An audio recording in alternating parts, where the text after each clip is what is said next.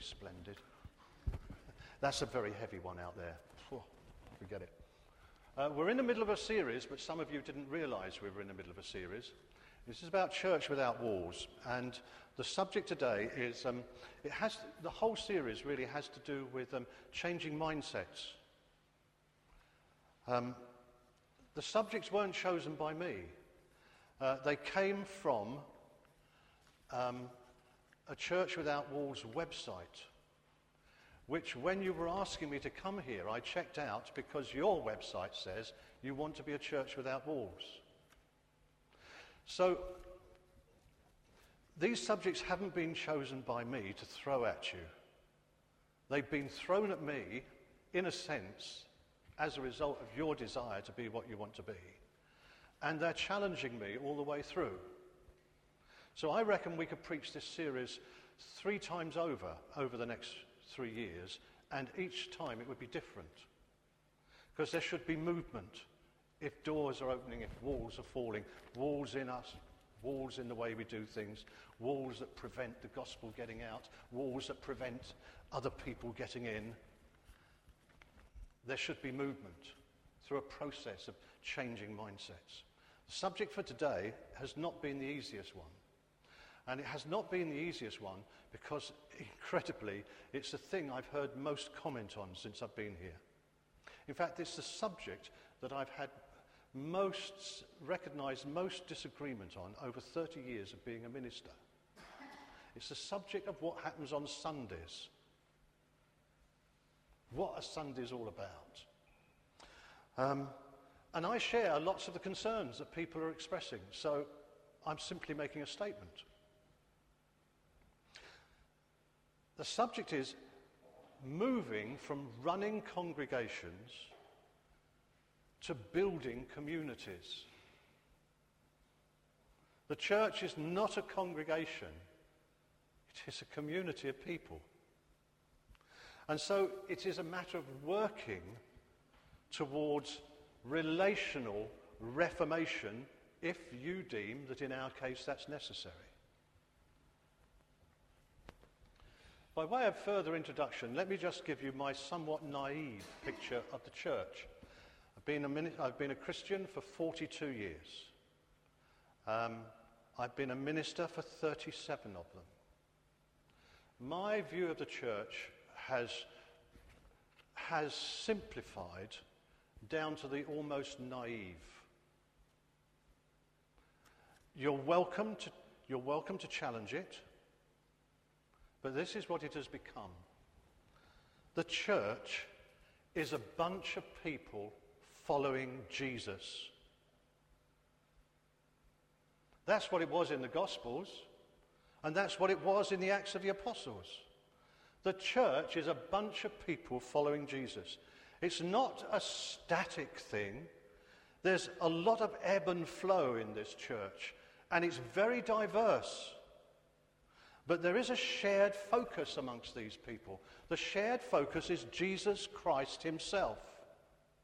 I imagine the crowd of people gathering around Jesus. And in this crowd, there are the children, and they're bumbling around and they're making noises, and some are wetting themselves, and some of the parents will say, oh, and there's noise and there's bubble and kerfuffle going on, and there's people coming along saying, what's going on? Oh, is that Jesus? And they're lifting their, putting their hands on the, on the shoulders of the people at the back, and some of them want to creep forward, and some of them have got right to the front, and some of them have got to the front and don't like what they find, and they're drifting back, and they're actually they're going to disappear from the crowd. But it's very diverse because all these people are in a different state of awareness of who Jesus is and what it means to be a follower. That's how I see the church. How the church has become in places is a kind of.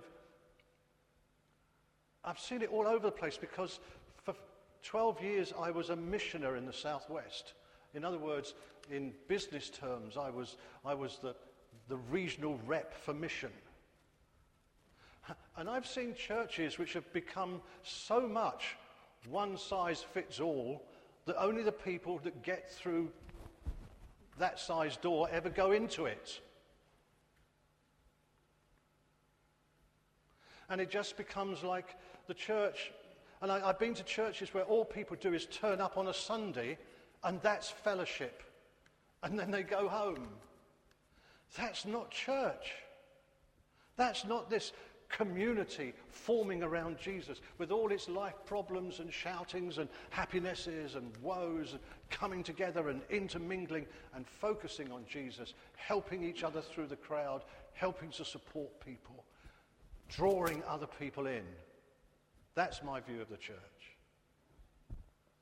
And I love that and I hold to it because as well as being a missioner, I was a chaplain in a school for the same, actually a longer period of time. And in the school, when you talked about church, these kids and the teachers were not at all interested in church. Blow church. But when I explained church in these terms, both children and adults began to get interested. They could involve themselves, maybe from a distance, with a community of people with this kind of focus. But then they were put off by what they found inside the walls of a Sunday meeting. It's a bunch of people following Jesus, but they're also following in his own heart's desire and wishes. We're following Jesus, we're going where he wants to go. And one of the most passionate pleas of Jesus, not long before he was crucified, which, which rips through me again and again, is his cry when the crowds are shouting for him as he goes into Jerusalem. And he, he sobs, great, heartfelt sobs, as he looks at this crowd and says, Jerusalem, Jerusalem, how I would have gathered you as a hen gathers its chicks under its wings, but you, Jerusalem, would not. And why does that so Get me? It gets me because his interest wasn't in the synagogue, the synagogue, or the temple, the temple. His interest was in Jerusalem, Jerusalem. This mass, this swarming mass of humanity with all different angles on faith and no faith. He came for the, for the Jerusalem, not for the synagogue alone. He went to the synagogue, as was his habit, but that wasn't where he did all his great stuff. And his heart was for the mass of people. So the church for me is a bunch of people whose hearts are for Jesus, and they're all in their different ways and different levels of understanding, milling around, forming a community around him. But at the same time, his magnetism and his desire is making them turn around and say, But this is not for us, this is for them. and the walls that, that keep them together in a little, a little sort of off the, uh, off, off the, oh, I've forgotten the phrase, line where everything comes out of a factory looking the same. that, thank you, off the conveyor belt or whatever it is. And, and Jesus' magnetism and his desire then turns them around. They say, Jerusalem, Judea, Samaria, ends of the earth. Now, isn't that exciting? Now, it strikes me that you are the kind of church that I've always wanted it to be. Because you are a mass of people at different places in your desire to follow Jesus with different questions. You are a very diverse bunch of people. And when it comes to talking about Sunday, this diversity comes out because some of you love it and some of you hate it. And some of you love it like that, but others don't love it like that. And then you're wondering about how you're spending the time and is it worth it and all the rest of it. All that diversity comes out. But you are the kind of community which I want, which I have wanted to see developing and growing and being nurtured. So, you've got community and you've got congregations. And there's a difference. I've got three questions, and I'm going to have to be quite quick with these, I think. Three questions which you might not see the point of, but they made sense to me when I was putting all this together. And they're in relation to this moving away from running congregations, the event, the day, and so much energy goes into these Sunday mornings. It mustn't be lost. So much stuff goes on behind the scenes, and passion and prayer and tears and agonizing at times goes into these Sunday mornings by different people, even if what comes out is not to your particular taste. Believe me, it goes in every week. So, questions in relation to this community, this day. What is ecclesia? Ecclesia is the word translated church. Okay, what is church? Why did Christ die? For what did Christ die? And what is God's interest in Sundays? Three questions, and all I'm going to do is open them up, and you will then go away and debate them and talk about it and say, he didn't say this, he could have said that. I know. Okay? First of all, what is church, ecclesia? It's a um, Greek word. We've got Greek scholars here. If I slightly, sl- if I swerve from the straight and narrow on my understanding of Greek, feel free to shout out. I mean that. It's formed from two words, ek, which means out from, and um, klesia, which comes from the Greek verb kaleo, which means to call. Okay? Called out from. Often translated. Any, any objections to that so far? A uh, little one from Helen. Come on then. Okay? Usually translated assembly or church because it's a gathering together, called out and gathered together. And Baptists have majored on that over the years. We are a gathered community, we're told over and over again. That's our Baptist theology as we have expressed it. Okay? But it also can mean called out from in the sense of there is this world system and Christ has called us out from that to congregate, to be around him.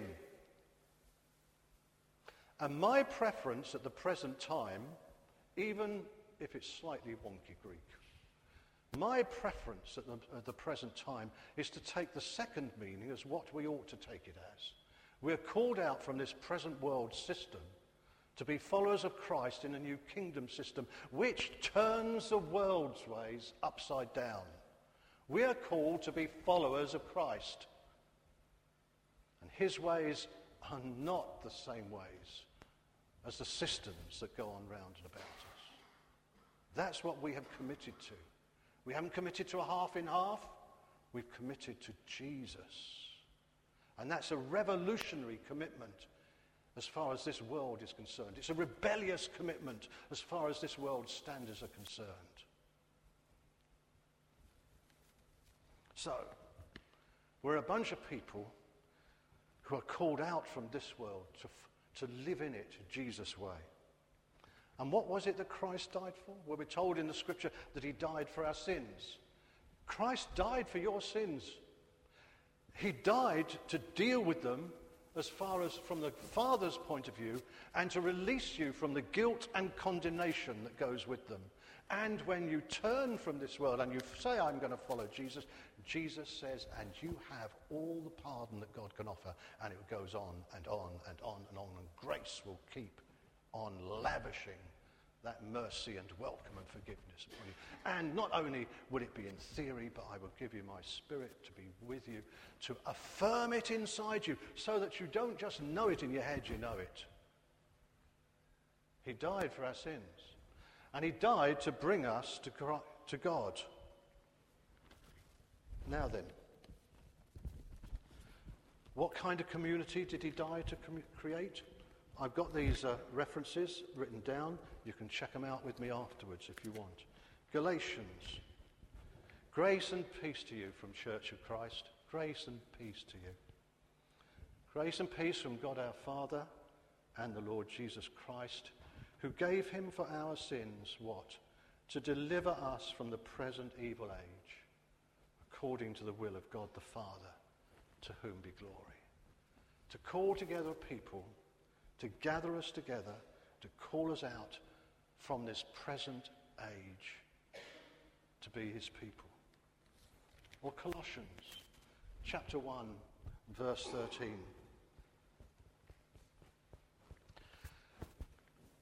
Through the death of Christ, God has delivered us from the dominion of darkness and transferred us to the kingdom of his dear Son.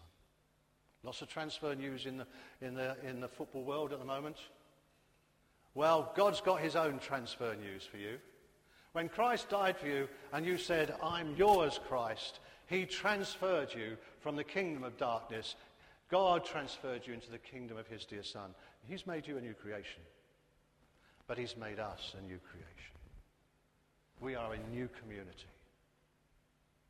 Hallelujah. And 1 Peter 2, verse 9. This is how precious you, the community of believers, are. You are a chosen race. From God's point of view, you are a royal priesthood. You are a new holy nation.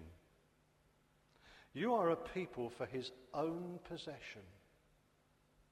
You are a people for his own possession, so that you may proclaim the excellencies of him who called you out of darkness into his marvelous light. So you are a people and you're gathered out of the world and you meet together on this day, which is the first day of the week, the, the, resurrection day, but you're not gathered together for Sunday. You're gathered together so that you can mature and grow together, and as a community, you and me can, can proclaim the excellencies of the ones who called us out of darkness. Because Jesus' heart is still for Jerusalem, Jerusalem, Bristol, Bristol. Oh, company I work for. Oh, aerospace. Oh, hospital. Oh, whatever it is.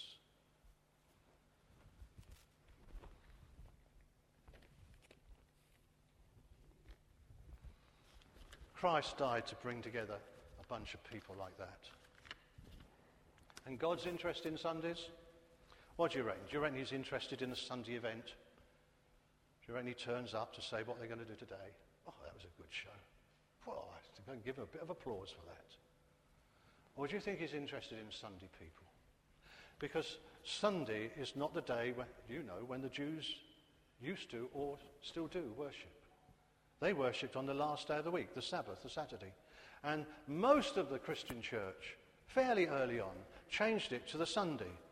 It's not a necessity. It's not a rule of Scripture. It doesn't matter which day you meet. It's not there set down in Scripture that thou shalt do it on this day. But it's the day which became chosen, has become our tradition. And we do it because it's the resurrection day, the first day of the week. And you are a resurrection people. Because you are born out of the death and the resurrection of Jesus Christ. You are a wonder to the angels because of the transformation that has been made in you by the resurrection power, the saving power of Jesus Christ. You may not always feel it, but you're a wonder. And one day, that splendor which Jesus Christ has bestowed on us as his people is actually going to be seen and recognized one day in his timing. This is how Paul relates to this. In Philippians 3, verse 8, now this is a scary passage. And this is the first of three challenges I'm throwing down today. You don't have to answer me uh, because uh, you're not responsible to me. It's a challenge which I have to accept as well. Philippians, Philippians. Where art thou? Here we are. This is Paul's response to God's interest in the body, in himself. He says,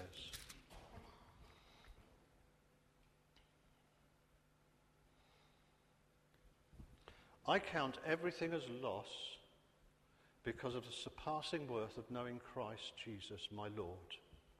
For his sake, I have suffered the loss of all things and count them as rubbish in order that I may gain Christ and be found in him, not having a righteousness of my own that comes from the law, but that which comes through faith in Christ, the righteousness from God that depends on faith. Because I want to know him and the power of his resurrection and may share his sufferings, becoming like him if death, in his death, that if by any means possible I might attain the resurrection from the dead. He had the same view as that Iranian pastor. And when we gather together on Sunday, God is not interested in event. He's interested in people, the community, who are maturing into this kind of faith and devotion in Him, where He becomes more and more the center and the reality and the focus of our new um, Christian culture.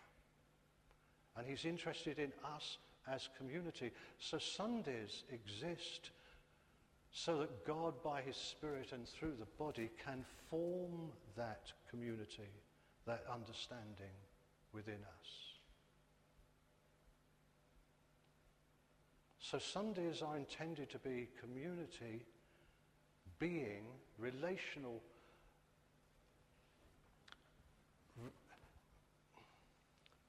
relational community developing and growing. With Jerusalem in mind, for the sake of Christ who is at the heart.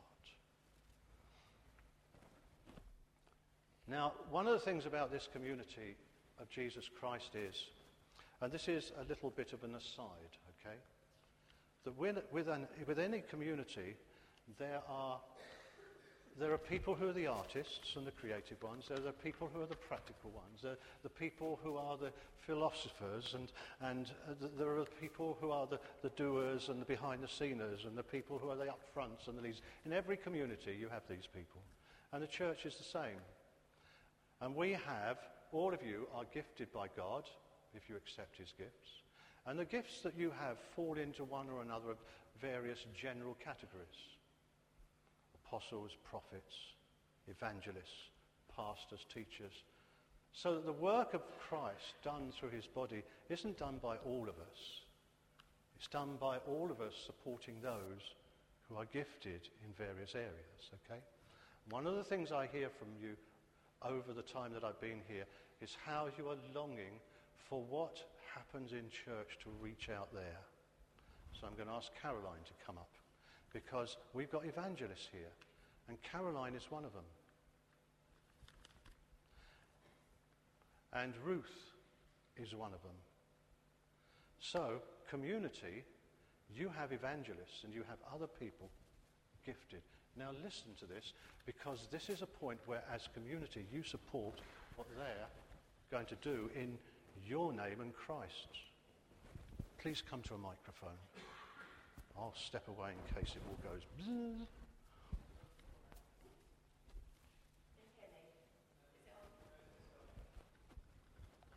Did I switch it off?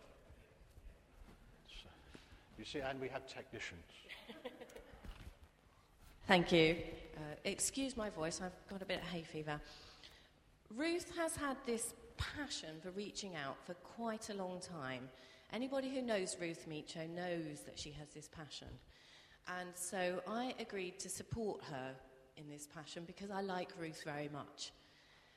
And she has discovered a course called Christianity Explored. It isn't a very inspiring title, but I picked the book up the other day and it challenges all of us to think. The questions it raises are people who are not Christians think that we are weird, that what we believe is untrue and ridiculous.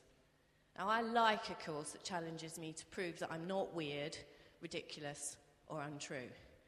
That's my kind of a course.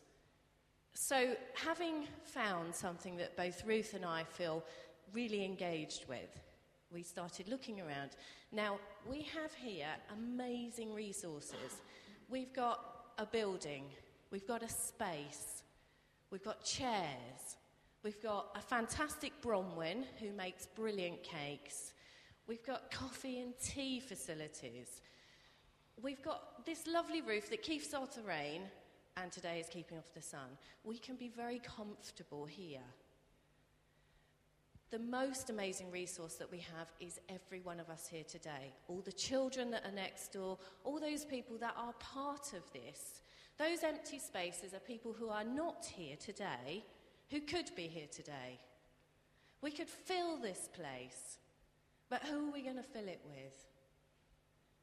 So, on the 5th of October, I'm here to invite everyone here. I'm not inviting the person next to you, I'm inviting you individually, in your own right, to come into this space on the 5th of October, which is a Wednesday evening at 8 o'clock. To come, have cake, have coffee, tea, cold drinks, sit, be comfortable, bring a friend. Bring somebody who you'd like to be a friend. Wouldn't it be wonderful if we all went round inviting each other and say, I'd really like you to come with me on the 5th of October for an evening when we discuss why we're here. Why have we chosen to follow Jesus? Where are the gaps that you, my guest, can fill? Where are the gaps that I can fill for you? What's your particular area of study? What has been on your heart for years and years that has caused you to walk the path of Jesus?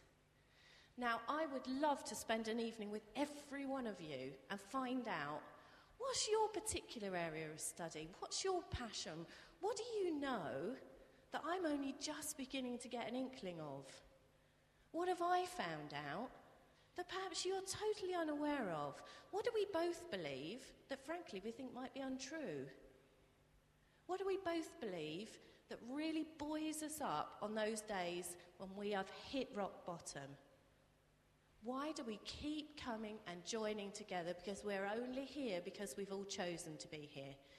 So, for everybody here, people who I know and people who I don't know yet, please come on the 5th of October, Wednesday evening, for tea, coffee, cake, and discussion about Jesus. You can record what's on the telly. I guarantee you won't get better cake and coffee at home. Please come along. We're only asking you to bring yourselves. Ruth has committed to invite every single person on the phone. So you will be getting a phone call asking you to come. Please think about your guest, think about coming. Thank you very much. Of course, we know that it's a Wednesday, and some of you will be in Tanzania, and some of you will be in London, and some of you will be somewhere else, and some of you will be babysitting, and all of you can accept that invitation. So there's no, there's no arm twisting or neck squeezing here. But the point is, we've got two people here who are passionate evangelists. They talk about Jesus during the week with the people here. They pray with people here. They want to get us passionate about Jesus. They've come up with a course which they think will really um, excite people who are searching for Jesus. And they want you to experience the course, and if possible, they want you to bring along people and introduce them to it. You can do that because you don't have to do it yourself. You see what I mean? You don't have to do the course. You've got people gifted within this community who can do that. Now, that's an aside. First challenge to you this morning was Paul's view of what it means to follow Jesus. I want to challenge you within this community whether you are somebody who actually says, um, everything means nothing to me but Christ. I have suffered the loss of all things, even though I live in a fine house, and I do. Even though I live in a fine house and drive a good car, I do.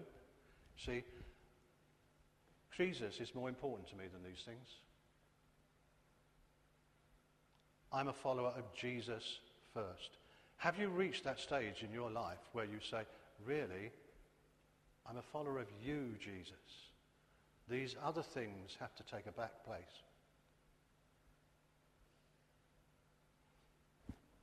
Okay? That's the reason I didn't want to read those scriptures out.